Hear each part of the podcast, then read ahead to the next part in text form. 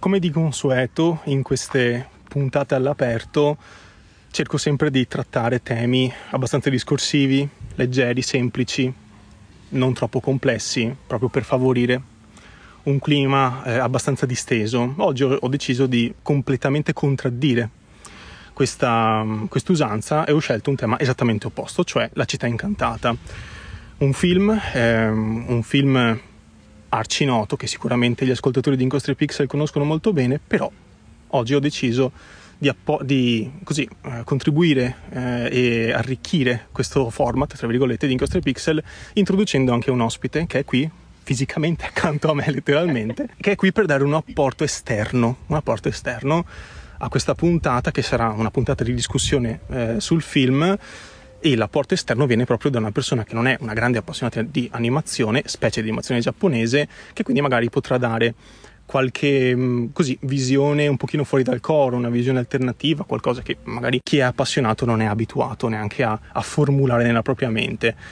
E quindi introduco, che vi ripeto è proprio qui, accanto a me, Lucrezia, Ciao. Ciao, bene, è l'introduzione perfetta e possiamo cominciare con, con, la puntata. La puntata è divisa in macro blocchi, lo sapete, abbiamo qua davanti una scaletta, c'è prima un'introduzione generale, tecnica per così dire, riguardo il tema, riguardo il film, per poi passare a così uh, l'enumerazione e la discussione di vari temi che sono legati al film stesso. E poi tendenzialmente quando ho un ospite, nella fase finale si traggono un pochino così le conclusioni per vedere se il film è piaciuto, quanto è piaciuto e in generale fare un pochino un recap delle cose salienti da, da ricordare. La città incantata, questo in realtà lo dico anche a te che sei qui con me. Grazie. è, è, un film eh, arcinoto, come dicevo in apertura, ed è uno dei più grandi capolavori di Hayao Miyazaki che l'ha diretto, l'ha scritto e ci ha messo le mani e tutto il corpo, qualunque cosa ci ha messo dentro questo film uscito nei primi anni 2000, primo film d'animazione giapponese ad aver vinto un Oscar. Questo è un dato importante perché per l'appunto segna proprio una svolta. Poi in realtà gli Oscar ai film animati giapponesi sono arrivati molto poco, non ce ne, sta, non, non ce ne sono stati mai tantissimi e quindi La città incantata ha una valenza non solo artistica per il film che è, per il capolavoro che è, ma anche proprio per aver dato questo riconoscimento al, all'animazione giapponese che appunto scarseggia. In più, Um, un'altra notazione tecnica che in realtà non sapevo prima di riguardarlo e prima di informarmi, pare che questo film sia liberamente ispirato, poi anche qua bisogna vedere in che quantità, in che misura e tutto quanto, però pare sia liberamente ispirato a un romanzo eh, giapponese che si chiama Il, Mer- Il meraviglioso paese oltre la nebbia, è caduta la scaletta, ma non importa, noi non ci facciamo abbattere da niente. non importa. E la, mm, eh, la, città oltre la nebbia, il, il, meraviglioso paese oltre la nebbia, uscito negli anni Ottanta, il film invece è di vent'anni dopo più o meno, e, e in più ci sono varie ispirazioni possibili, opere occidentali a cui si può fare riferimento, tra cui Harry Potter, Alice nel Paese delle Meraviglie, Il Mago di Oz, uh, ce ne sono veramente, veramente parecchie. Ed è un film che per chi non lo sapesse, questa è la parte chiaramente senza spoiler, poi noi tendenzialmente non faremo spoiler perché la scaletta non ne prevede, però diamo entrambi un pochino per scontato che le persone abbiano visto uh, il film, quindi questa è un'introduzione per chi non l'avesse visto. E appunto vi dicevo, ci sono mm, in realtà altre ispirazioni. Mm, la città incantata ha un pochino aperto la via a tutti quei film, tutte quelle opere che potremmo definire, eh, prendendolo molto con le pinze, isekai, cioè gli isekai sono tutte quelle storie eh, in cui ci sono due mondi paralleli, c'è il mondo che di solito è quello reale, il mondo moderno, e poi c'è un mondo fantastico che può oppure no, dipendendo dai casi, entrare in conflitto o comunque sia avere degli effetti sul mondo reale eh, grazie. e può avere appunto degli effetti nel mondo reale e tendenzialmente serve come pretesto narrativo per far crescere il protagonista e i personaggi che vi ruotano attorno. Filone Isekai, filone lunghissimo, che ha ispirato non solo La città incantata ma anche altri film che ho già citato qui sul podcast come The Boy and the Beast, eh, di Mamoru Osoda, uno dei forse massimi esponenti di questo genere e sicuramente però chi appunto è appassionato di Isekai si ricorda soprattutto opere come Sword Art Online che è una serie animata di qualche anno fa ormai, una serie che onestamente non consiglio perché è abbastanza bruttina però è una serie che ha, avuto il pregio, se vogliamo, di dare una lettura particolare al mondo degli isekai, eh, alle storie isekai, cioè fondere la realtà con il videogioco, quindi si crea un mondo parallelo che non è un mondo fantastico, come appunto nella città incantata, un mondo fatato, fantasioso, che prende ispirazione dal folklore giapponese, ma è un mondo videoludico, quindi digitale, tu ti metti il caschetto come in Ready, come in Ready Player One ed entri in un mondo completamente virtuale. Quindi questa è la premessa una premessa che faccio sia agli ascoltatori ma che faccio anche a te. Grazie, mi è servita. E possiamo partire con eh, la storia e i personaggi. Prima cosa da dire innanzitutto. La storia della città incantata, molto in breve, mm, è, diciamo si, si si snocciola partendo da un trasferimento di una famiglia la cui figlia, la cui bambina è la protagonista. Questo trasferimento li porta ad avventurarsi per un motivo o per l'altro, un pochino per curiosità fondamentalmente, nel mondo della città incantata, quindi entrano in questo passaggio nascosto agli occhi di tutti e si avventurano in questo regno, in questo reame, in questa città che ha regole diverse, ha personaggi in generale, eh, ehm, tipi di persone diverse perché sono per lo più spiriti, eh, personaggi presi dal folklore giapponese, appunto, quindi shikigami, cose del genere. E, e dentro questa città succedono cose. La cosa che succede è che appunto Chihiro, che è la protagonista, in un certo senso si perde, nel senso che non riesce più ad uscire. I suoi genitori, fin da subito, fin dai primi minuti, vengono intrappolati fondamentalmente da un incantesimo in questa città, li trasforma in, in maiali. E l'obiettivo della protagonista di Chihiro sarà uscire, scappare, andare via eh, perché pare che eh, le persone, gli, le entità spirituali che vivono in questo posto eh, non siano del tutto socievoli, specie chi comanda, la strega che comanda questo posto.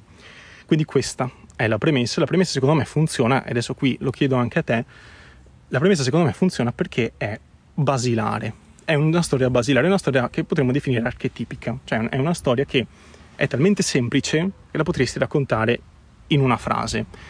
E quindi le storie semplici, secondo me, hanno sempre la valenza di, um, quantomeno il pregio di poter essere eseguite da chiunque in modo semplice, in modo lineare, senza troppi fronzoli e per lo più mm, diciamo, si, si, concentrano sul messaggio dell'opera, sì, ma nel caso anche di un film d'animazione si concentrano sulla tecnica d'animazione, sul, sull'impianto estetico, sul, sulla resa effettiva delle animazioni, che poi insomma è, è ciò che ha fatto la fortuna dello studio Ghibli. Quindi secondo te questa storia, innanzitutto ti chiedo se il film ti è piaciuto, prima cosa, e in più che cosa ti ha colpito della storia?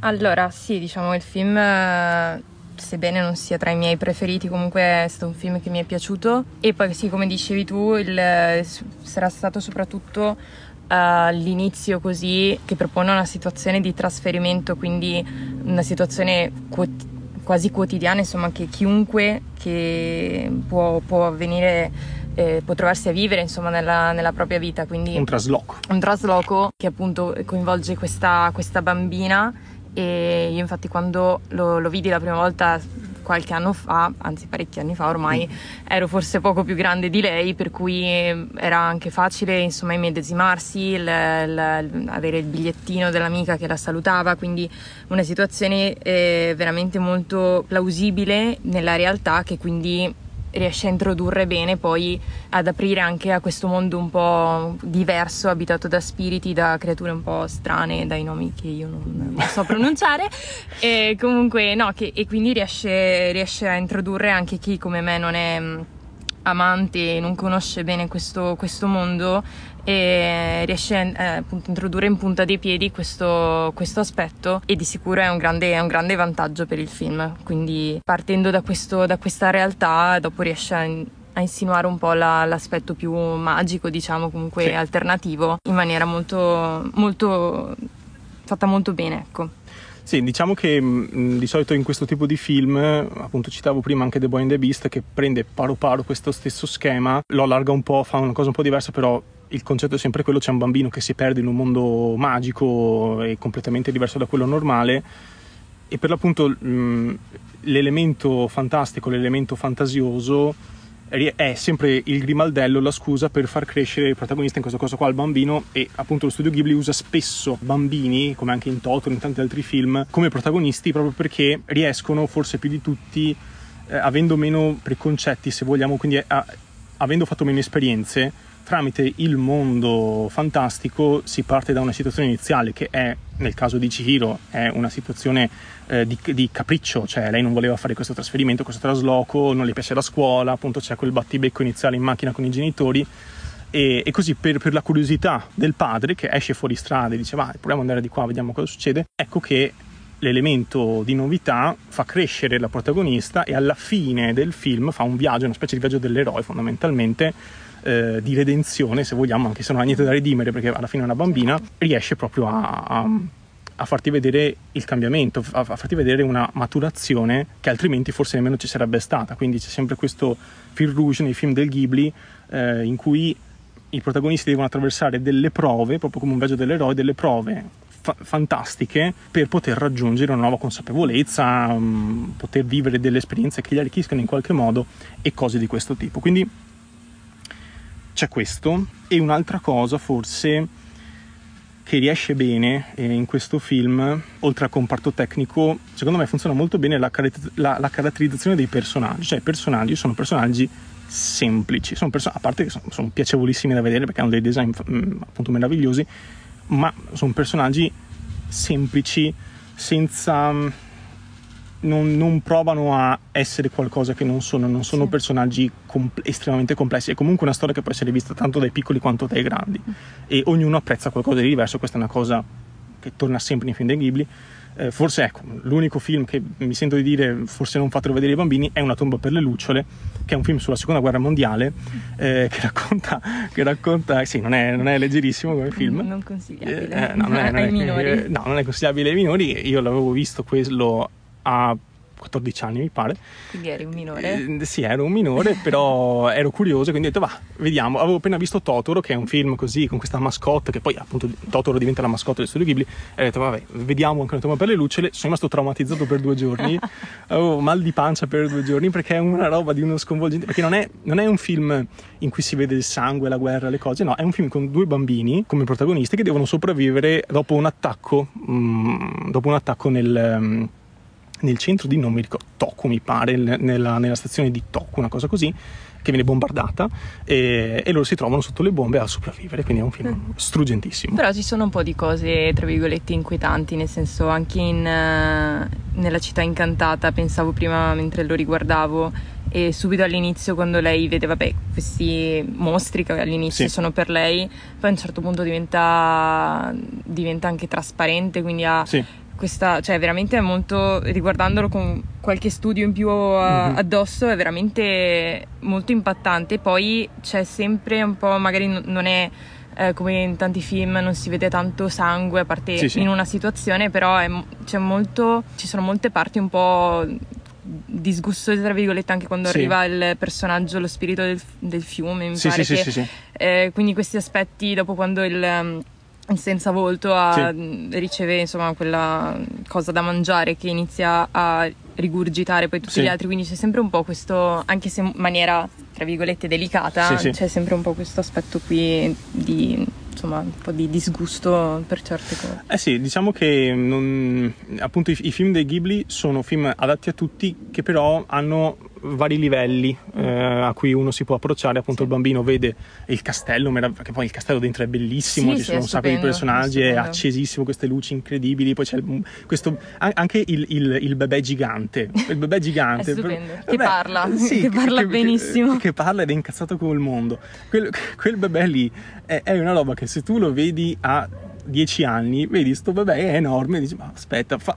non è che ti fa disgusto, però dici non, non, non vorrei quadra, sì, non quadra. Sì, non quadra, cioè, forse non vorrei vederla questa cosa, ma però al tempo stesso mi piace perché c'è il drago bellissimo che vola e quindi vieni sempre distratto. Sì, appunto. sì, no, è molto per quello non dà, non dà fastidio, però c'è sempre questo un po' è, è ricco da una parte di veramente dettagli molto fini e delicati e penso alla stanza insomma degli appartamenti della, della capa di questo sì, hotel. e, Yubaba come Yubaba. Sì, Yubaba. L'ho appena visto quindi. Che sono veramente stupendi ha questi vasi bellissimi spettacolari oppure anche i giardini intorno al all'hotel sono, sono, pieni di questi fiori bellissimi e la stessa casa della, della sorella di Yubaba è molto curata nei dettagli sì. e poi appunto questi, d'altro canto queste cose un po' più sto bambino gigante piuttosto che le tre teste verdi che saltano. Eh, le tre teste tanta roba. Le tre teste, tanta, teste, le tre teste che saltano, quindi sì, è molto ricco.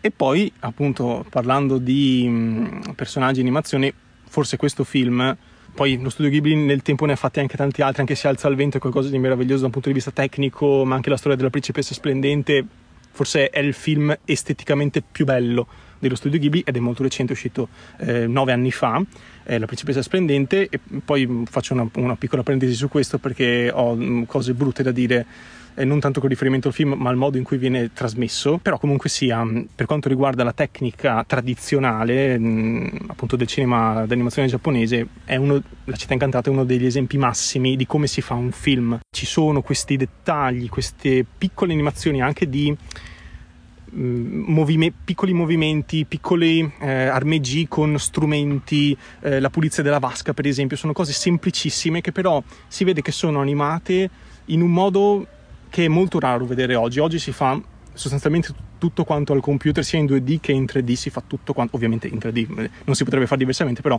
eh, si fa tutto quanto bene o male al computer e il Ghibli ai tempi si vede che riservava una cura speciale per ogni singolo frame, deve essere tutto fluido, tutto pulito, tutto deve avere questa sorta, questa sorta di allone di accoglienza, è una cosa che non vorresti che finisse mai, è un, un tipo di animazione che potresti vedere anche senza film, nel senso tu vedi un'animazione di 5 secondi eh, di Ciro che pulisce la vasca e tu vorresti stare lì per tutta la vita a vedere Ciro che pulisce la vasca perché una piccola Ciro che prende botte eh, sempre. che prende botte esatto però eh, la, oppure anche banalmente questa cosa disgustosa del, dello spirito dell'acqua che eh, viene pulito che entra nell'acqua e vedi l'acqua che fa quest, l'onda il modo in cui è animata l'onda il, il, modo in cui è disegnata anche il cambio musicale che, succede, che appunto accade quando uh, le, le, cose, eh, le cose si fanno un, un pochino eh, sporche, ecco, per Ciro che si trova lì a pulire quest'essere disgustoso. E, e, non è un caso che appunto tra gli appassionati le animazioni dei Ghibli siano proprio una fissazione, cioè ci sono intere pagine che sono per esempio su Instagram che ripostano solo spezzoni senza audio, senza niente, solo personaggi che fanno cose nel film dello studio Ghibli. E, ed è così, c'è proprio questa, questa, attenzione spasmodica che ormai o non si fa più o si fa diversamente perché appunto si, usano, eh, si usa il computer e che è veramente raro ed è veramente piacevole, cioè ogni tre secondi c'è qualcosa, ogni tre secondi mm, succede mm, un imprevisto, ogni tre secondi c'è la cameriera che arriva e dice bisogna fare questo, ogni tre secondi c'è appunto la strega che ha l'idea, allora va, prende, va, c'è il suo uccello che va in giro, fa cose, tu lo vedi lì volare, poi ci cambia scena, si fa un'altra cosa, un'altra cosa ancora. È proprio un film ricco eh, denso di materiale, un film che difficilmente annoia. Ecco, mh, mm, questa è un'altra cosa del film dello studio Ghibli che si dice alcuni potrebbero trovarli noiosi. In realtà, se uno poi sta a guardare l'animazione o se uno poi sta non solo appassionarsi alla storia, ma proprio se uno ha piacere a vedere delle cose belle, i film dello studio Ghibli sono, sono tutti così, sono pieni, a parte Erwick, che lo, lo, lasciamo da parte, poverino, perché è l'unico film in 3D che ha fatto lo studio Ghibli ed è abbastanza terrificante, però questo è un altro aspetto. E appunto volevo chiederti per quanto riguarda le animazioni, la, la, la, tecnica tradizionale, queste cose qua, se mh, mm, diciamo, hanno avuto un, un, un'importanza nel tuo eh, guardare il film, cioè se ti sono piaciute anche quelle e che, che, mm, che, che, impatto hanno avuto nel tuo giudizio, ecco, fondamentalmente. Sì, guarda, riguardandolo, rivedendolo dopo un paio di anni e appunto alla luce anche della, della chiacchierata che stiamo facendo adesso, ho prestato più attenzione a molte, molte cose e appunto sia alle, anche perché poi magari con un'età diversa e come dicevo prima con degli studi in più alle spalle presti attenzione a aspetti che prima non consideravi. E quindi veramente siccome dicevi è un film molto molto ricco e tutti ci sono tantissimi aspetti che ne, insieme lo valorizzano. Quindi da come dicevamo prima la, i personaggi le loro carattere e dalla storia che c'è sempre qualcosa che succede e anche effettivamente dall'ambientazione, dalle, dalla cura che viene dedicata ai, agli edifici, alla, scen- alla scenografia diciamo. Sì. Quindi sì davvero cioè, è un film che dura quasi due ore, però nel senso passano, non, eh, non, non, ti annoia, c'è sempre qualcosa di nuovo che arriva, quindi di sicuro è mm, un grande, un grande valore per chi, per chi lo guarda. E appunto prima osservavo con più attenzione anche tutti i dettagli del eh, della scenografia, appunto, del, dei palazzo, del, dell'acqua, delle sfumature del, so, dei raggi del sole. Sì, sì. Sono veramente curati e, e quindi anche, e poi anche tutti gli effetti, insomma, le musiche sono, contribuiscono veramente a fare un, un pacchetto che è sempre pieno dall'inizio alla fine, quindi è molto sicuramente un grande valore per, per insomma, guardare questo film perché sennò ci sono molti, molti film che hanno magari dei punti morti, delle, mm. delle, situazioni un po' di stallo che tu dici vabbè andiamo avanti. E... Beh, per esempio, eh, appunto, uno potrebbe trovare una, situ- una, una, situazione di stallo nel viaggio che lei va, fa, fa, verso eh, la fine sì, con, con, il senza volto. Dice, vabbè, lì c'è lo stallo, però in realtà anche lì, eh, dopo aver visto praticamente tutto il film, perché sì. è la fine, tu sei curioso come una scimmia del vedere che caspita succede alla fine. Sì. Cioè, tu, tu, sei lì e sei in viaggio con lei, ti siedi, fiero, stai lì. Eh. Sì, poi è molto. In realtà quella parte è molto, anche molto bella perché alla fine il, il senza volto era pers- uno spirito, sì, un personaggio, non una persona, un personaggio che combatteva un po' questa cosa di essere da solo sì. e ricercava sempre eh, l'attenzione. Eh, l'attenzione. di questa bambina, anche perché forse era l'unica che un po' gli sfuggiva sì. rispetto agli altri, perché lui a un certo punto si mette a fare eh, pepite d'oro, mm-hmm. tutti arrivano là solamente per, quindi eh, a un certo punto è circondato da tutto il personale di questo, di questo posto che alla fine è là solo per avere un compenso e mentre lei è l'unica che non gliene frega niente perché appunto nella, anche nella sua maturazione capisce quali sono, quali sono i valori insomma, a cui dare più importanza e quindi un po' scardina la visione iniziale di bambina capricciosa che voleva i fiori e fa eh, solo in questa occasione sì. che in realtà si può anche capire a un certo punto perché sì. dice magari una bambina di 10 anni fare un trasloco cioè onestamente anch'io mi ci rivedrei sì. molto in quel però sì in effetti all'inizio si vede un po' una bambina capricciosa e quindi c'è questa immagine in questo treno silenzioso in cui però loro sono insieme, quindi a un certo punto è anche una sorta di vittoria per, sì. per, questo, per, questo, personaggio che pur nel silenzio, però insieme a questa bambina, stanno andando dalla, dalla vecchietta, dalla maga, poi, dalla quale poi si fermerà, quindi anche, anche, in questo personaggio ha una piccola evoluzione, diciamo, in questo... Sì. E anche la scena che, tra virgolette, più, la più silenziosa e più di stallo, in realtà in quel punto è ricca di contenuti, insomma... Sì profondi anche. Poi tra l'altro quella scena lì fa il paio, anche perché um, l'opera che appunto sto per citare è, uscita prima, se non mi sbaglio, non di molto, però è uscita prima, cioè Evangelion, eh, Neon Genesis Evangelion, c'è questa stessa scena che tu Evangelion non l'hai visto, quindi cerco le, vagamente di... No, non, non ti sto accusando, so. no, ti sto un po' accusando effettivamente. non ti conoscevo. Eh, eh, sì. eh, sì, eh, appunto in, in, Evangelion c'è questa stessa scena più o meno senza spiriti, c'è solamente il protagonista che per varie vicissitudini, questa cosa qua accade proprio all'inizio, nelle, prim- nelle, primissime puntate, in cui lui scappa fondamentalmente. Evangelion di cosa parla? Ovviamente chi ascolta Inchiostro e Pixel lo sa anche solo mh, ascoltando la puntata che avevo fatto ancora un paio di anni fa su Evangelion. Eh, molto semplicemente il protagonista Shinji eh, è un ragazzino di 11-12 anni, se non mi sbaglio, quindi anche lui è piccolino, che viene richiamato dal padre, che è il capo di questa associazione militare fondamentalmente del Giappone, che costruisce robot giganteschi al solo scopo di uccidere e sconfiggere dei mostri altrettanto giganteschi che sono gli angeli, che compaiono e fanno disastro nel mondo appunto Shinji viene richiamato, viene fatto con molta riluttanza, lui non è convinto di questa cosa qua all'inizio, per usare un eufemismo, viene fatto salire in questo Evangelion, questi, questi mm, robottoni giganteschi, combatte, eh, non si sente adeguato, mm, appunto non è il classico, il classico anime di robottoni in cui c'è l'eroe senza magia e senza pura, in realtà Evangelion ha molti significati dietro e appunto tra i tanti c'è questo protagonista molto combattuto, molto insicuro, molto chiuso, che ha questa sindrome del riccio, del porcospino, che si chiude sempre in se stesso, gli fanno un po' schifo le persone fondamentalmente e quindi si trova a salvare il mondo eh, con, questa, con, questo, con, questo, robottone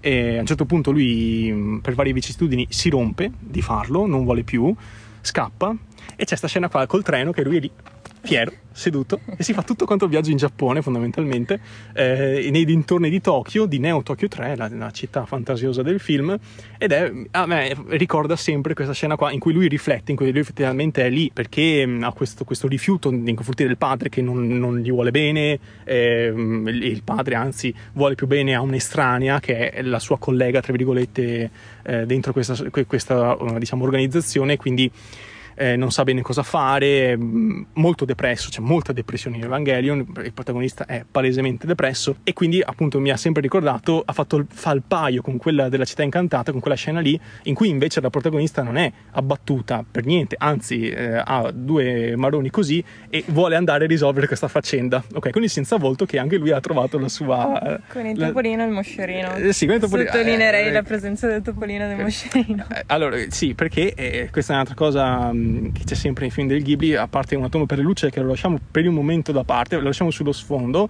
se volete stare al mare guardatelo, però è un film eccellente, eh, una, volta nella, una volta nella vita va visto perché ti fa stare al mare una volta e poi hai goduto nel, nello star male perché è un film meraviglioso e, e poi non lo vuoi più rivedere. Basta, io sono più di dieci anni che non lo guardo quel film. Ho detto no, io li ho rivisti più o meno tutti, quelli che avevo visto ancora alle superiori, quando li ho messi su Netflix. Quindi quello, secoli fa? Secoli fa, va bene, non, è che, non, è che, bisogna, eh?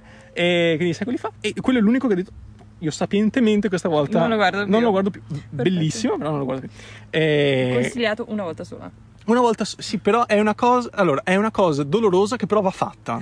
Vi assicuro che va fatta, perché una tomba per lucere il, il, bacio bisogna dargli attaccata che purtroppo è morto e, e che ha, fatto questo, ha realizzato questo film insieme a tutto lo studio Ghibli fondamentalmente e, e insomma mm, ci sono poi varie altre opere di questo tipo qua. Magari un giorno ci farò anche una puntata perché ci sono varie opere anche Gen di Hiroshima che è un manga meraviglioso di 3000 pagine incredibile che parla proprio di seconda guerra mondiale bomba atomica queste cose qua. E poi vabbè ci sono ovviamente tanti temi dentro, dentro la città incantata ovviamente la crescita personale della protagonista è il tema centrale, il viaggio dell'eroe, la scoperta di se stessi e tutto quanto, però appunto ci sono altri piccoli temi che hanno un risalto in poche scene, però quelle poche scene secondo me fanno il loro lavoro, cioè appunto eh, il tema ecologista sicuramente già vent'anni fa, il tema ecologista si vede soprattutto nel, nella scena appunto che abbiamo già descritto del lavaggio di questo dio del fiume, questa divinità del fiume che viene pulita da Ciro, questo inquinamento devastante tutto quanto e poi c'è anche il tema del nome che poi se vogliamo torna alla fine con il senza volto e tutto quanto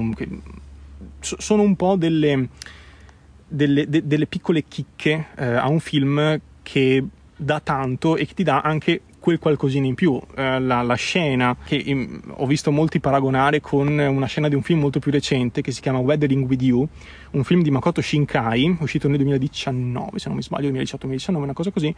Quel film lì ha una stessa scena eh, in cui i due protagonisti fondamentalmente cadono dal cielo.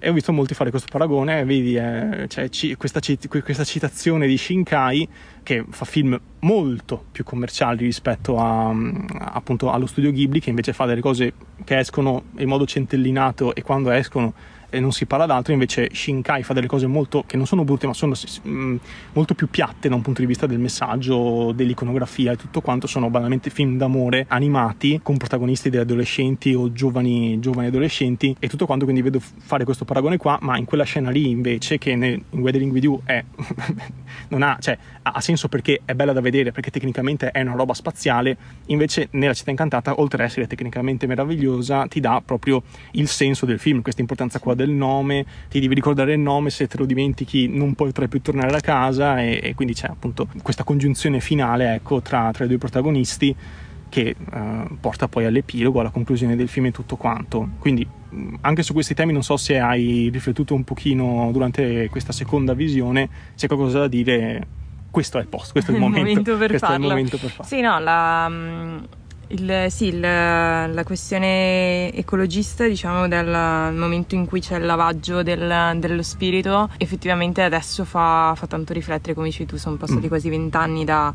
Eh, sì, praticamente vent'anni sì, dal, dal, film e appunto sono temi che trattiamo che si sentono un po' sulla bocca di tutti ancora oggi e vederli introdurre anche in un film che appunto possono vedere tutti, ma è Mhm. chiaramente un cartone animato Sì, pensato comunque per magari dei bambini, dare questo spunto comunque... Che poi parlava d'altro, tra l'altro, cioè è proprio Sì, una cosa sì, sì, che, no, che ti no, mette lì infa- infatti, infatti, se non me l'avessi, cioè, l'ho notato adesso Sì. per dire, quindi, eh, però in effetti pensare a tutto quella, quell'ammasso di detriti, di cioè, biciclette, Sì, sì. ehm, armadi probabilmente Sì, sì, ci sì, sono, c'è- tu- sì, cioè, sì. c'è di tutto e di più. Suppelletti, cioè, tutto. Sì, sì, c'è veramente di tutto, quindi veramente fa, fa riflettere. Un- proprio un messaggio molto forte in realtà, Sì. perché se uno ci fa attenzione è proprio una, una dichiarazione molto molto forte. Però è, è ancora, ancora più bello secondo me appunto la questione del, del nome, del ricordarsi che il nome insomma è ricordarsi chi si è. Anche all'inizio che non ci avevo Sì. fatto caso, quando lei vede per la prima volta i propri genitori che sono, sono nel, nel porcile diciamo. Lei dice, arriva, mamma e papà sono Sen, che poi io ho sempre capito fosse Sam. No. E dopo, Eh, adesso ho capito che è Sen invece, No, Sam. quindi ho fatto molti progressi Sì, questa vedi. seconda visione. Visto. E quindi mh, all'inizio ho detto, eh, cioè, prima ci ho pensato, ho detto, cavolo, lei non dice il suo vero nome, perché- proprio perché in qualche modo il fatto che la, la maga se ne fosse appropriata gliel'aveva fatto anche dimenticare, quindi dopo è stato appunto il eh, Aku che le ricorda, il- cioè, L'importanza. sì, lei quanto. comunque si ricorda, si ricorda il proprio nome, Mhm. eh, ma diventa quasi un eh, di primo, primo impatto, insomma, si ricorda questo nuovo nome che ha ricevuto. Quindi eh, viene detto: stai attenta, ricordati il tuo nome perché appunto poi non te ne puoi più andare via. E non è solo un, diciamo, un capriccio da parte di questa, di questa maga ad avere insomma, il nome delle persone, ma proprio perché ti, in qualche modo ti lega. Ti c'era vincola. anche, sì, c'era anche, adesso non, so perché mi è venuto in mente, e tu non dubito che tu l'abbia letto, Eh. però non so se magari le, se ci sono delle ragazze che ascoltano. e- Sono poche, Sono ma poche, ci ma ci sono, sono. ci sono. Ci sono, e c'era un, un libro, una, una saga di libri che andava di moda quando io ero alle elementari. Cioè, Secoli una- fa, e, che era la saga di Feriok. Non so se l'hai mai sentita. L'ho, l'ho sentito, però non Vabbè, mai- e in questa saga c'erano mm, maghi e streghe, insomma, in, un paese, adesso non ricordo nemmeno dove fosse ambientato, e, e ai- ad alcuni di questi, eh, di questi bambini veniva affidata una fatina che avevano dei nomi molto, molto lunghi e complessi che venivano accorciati proprio perché difficili da ricordare tutti, erano veramente molto arzigogolati e, e proprio perché il, ehm, per non proteggere in qualche modo il, il proprio nome. Solo infatti quando veniva magari tutto il nome veniva eh, pronunciato per intero, allora magari potevano sentirsi in obbligo di eh, eseguire una- un'indicazione, un ordine che le era stata data. Quindi un po' questa cosa del...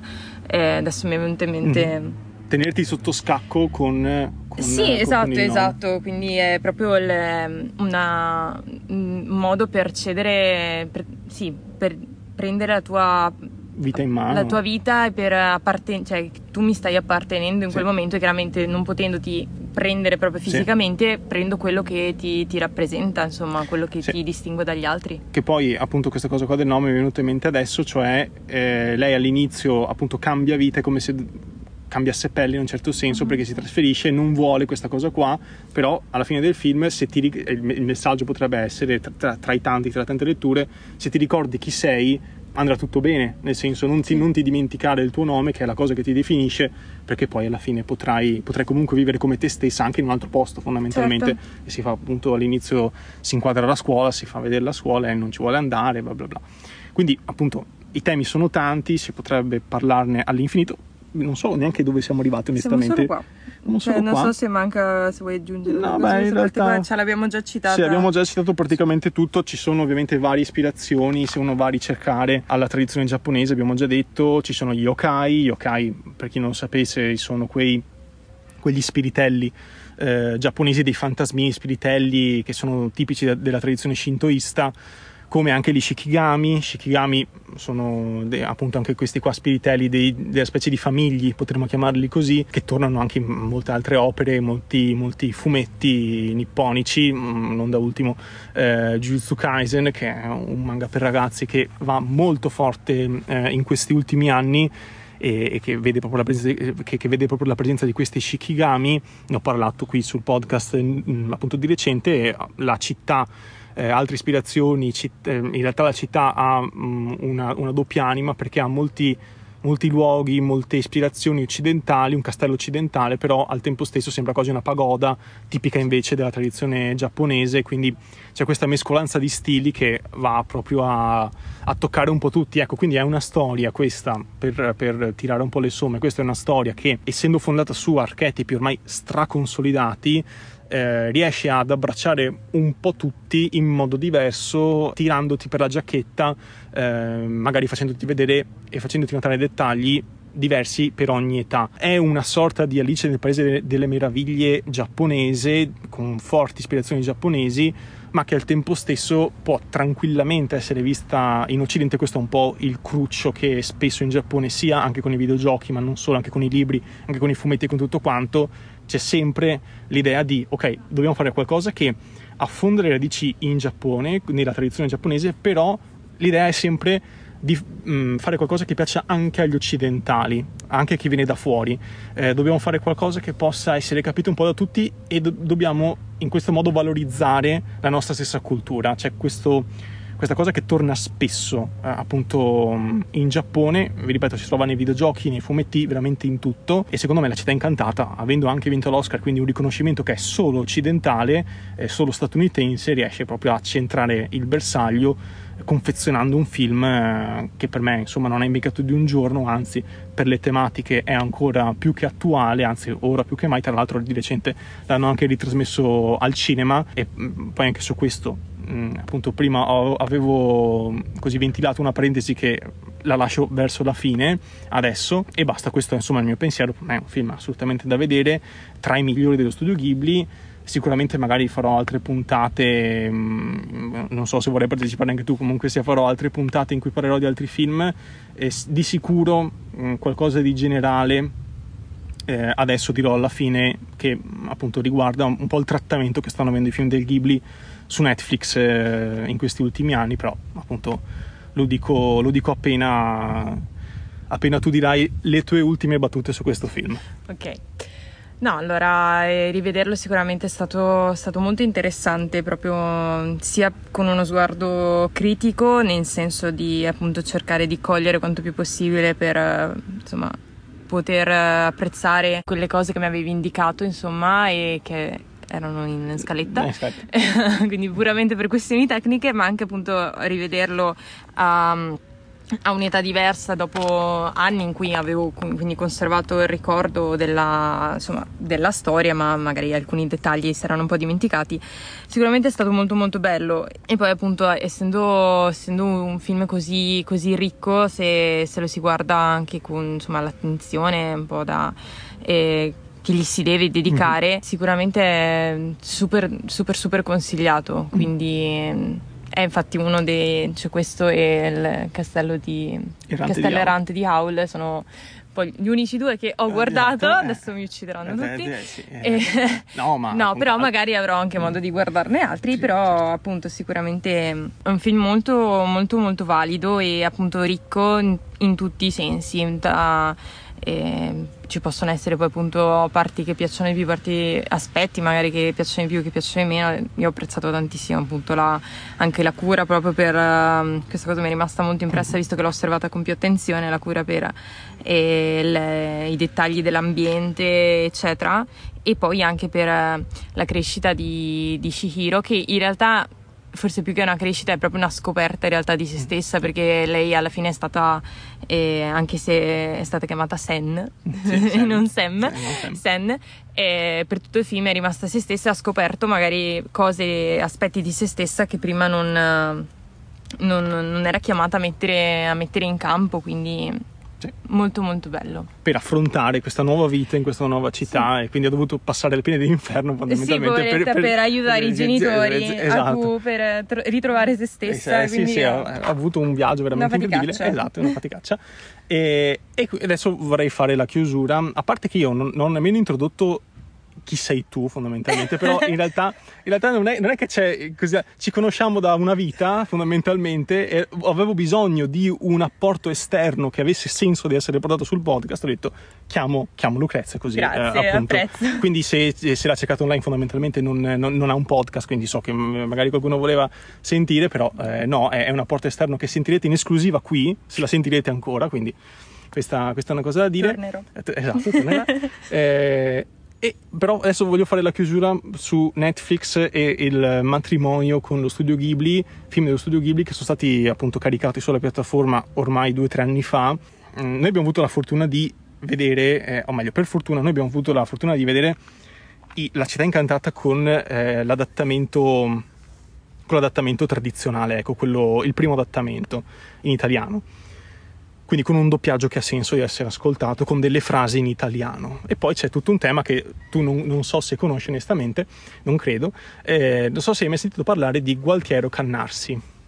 Gualtiero Cannarsi, ok, è un, ehm, un adattatore, un adattatore dialoghista che si occupa, tra le varie opere che adatta, eh, dei film dello studio Ghibli, oltre che di Evangelion. Quindi lui è molto noto per queste due cose qua. Ebbene, lui ha avuto l'incarico, quando Netflix, ha- eh, qu- quando Netflix ha comprato i diritti dei film del Ghibli, non ha comprato i diritti anche del vecchio adattamento, quindi l'hanno rifatto, hanno ridoppiato tutto quanto con un nuovo adattamento in italiano.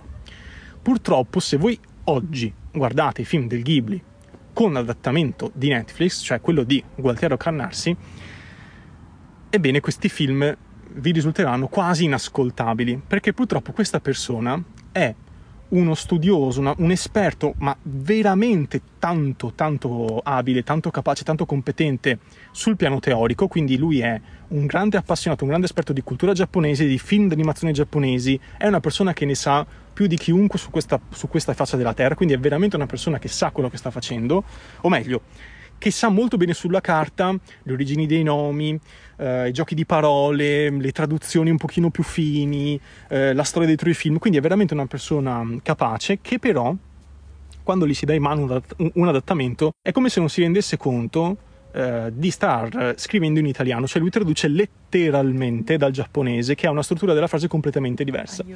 Do- dopo, dopo ti faccio sentire, perché su YouTube è pieno di mm, compilation di questo tipo, qualche piccolo estratto, qualche frase veramente com- contorta, ma è stupidamente contorta, cioè lo senti che in italiano non ha senso come gira la frase, tutti- tu- tutti- tutte le parti della frase sono tutte invertite, non si capisce un tubo e, e quindi se voi oggi mh, andate su Netflix trovate eh, il suo adattamento di molti dei film eh, del Ghibli, tra cui eh, la storia del- de- della principessa splendente che ho citato prima del 2013, che è un film tecnicamente pauroso, cioè ha un, un stile di animazione mai visto prima, una roba veramente incredibile in due dimensioni tradizionali, una roba spaziale che purtroppo io eh, ho interrotto a metà perché non riuscivo a star dietro alla storia, cioè mi dava fastidio quando i personaggi parlavano perché non aveva senso quello che stavano dicendo. È un buon problema se È un, è un problema enorme perché il film è, è bellissimo, ma è, in è- completamente inapprocciabile in- appunto in, um, in italiano. E quindi le soluzioni sono due: o si guarda in inglese, e quindi questa è la soluzione, secondo me, proprio la soluzione.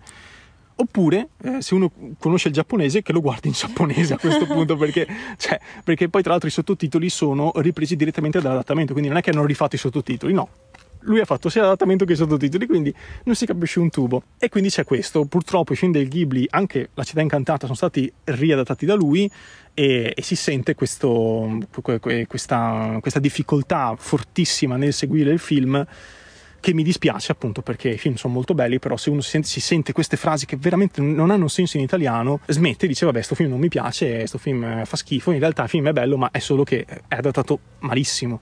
E appunto un paio d'anni fa, due o tre anni fa, c'era stato il caso di Evangelion in cui Netflix ha tolto il doppiaggio nuovo, l'ha completamente rimosso dopo qualche giorno e l'ha rifatto da zero, non affidandosi a Cannarsi, per esempio. Quindi ci sono delle opere che ce la fanno, tipo Evangelion, e, e ci sono tante altre opere come i film dei Ghibli che purtroppo sono ancora lì che attendono giustizia, fondamentalmente.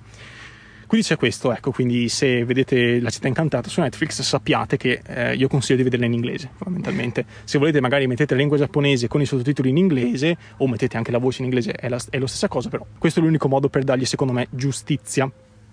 Basta, con ciò detto, eh, se, io saluto, se vuoi fare il tuo saluto finalissimo. Niente, ti ringrazio per, ehm, per l'occasione, è stato bello fare questa cosa e mm, rivedere questo film, insomma, dargli, dargli il giusto merito e quindi mm, è stato, poi è la prima volta per me fare un, post- Eh, eh, un podcast, un anche perché non ho eh, molti amici sì, che fanno podcast, esatto. quindi è stata anche un'esperienza super interessante e, mm, In niente. questo studio di registrazione. In questo studio bellissimo di registrazione, Sì, pieno di zanzare e di di, zanzare. mm, e niente, e, e niente di, di campi di, fondamentalmente. Esatto, sì. esatto, quindi molto scenografico. Ah, sì. E niente, quindi grazie, grazie mille. Eh, bene, io vi ringrazio dell'ascolto e vi do appuntamento alla prossima puntata. Alla prossima.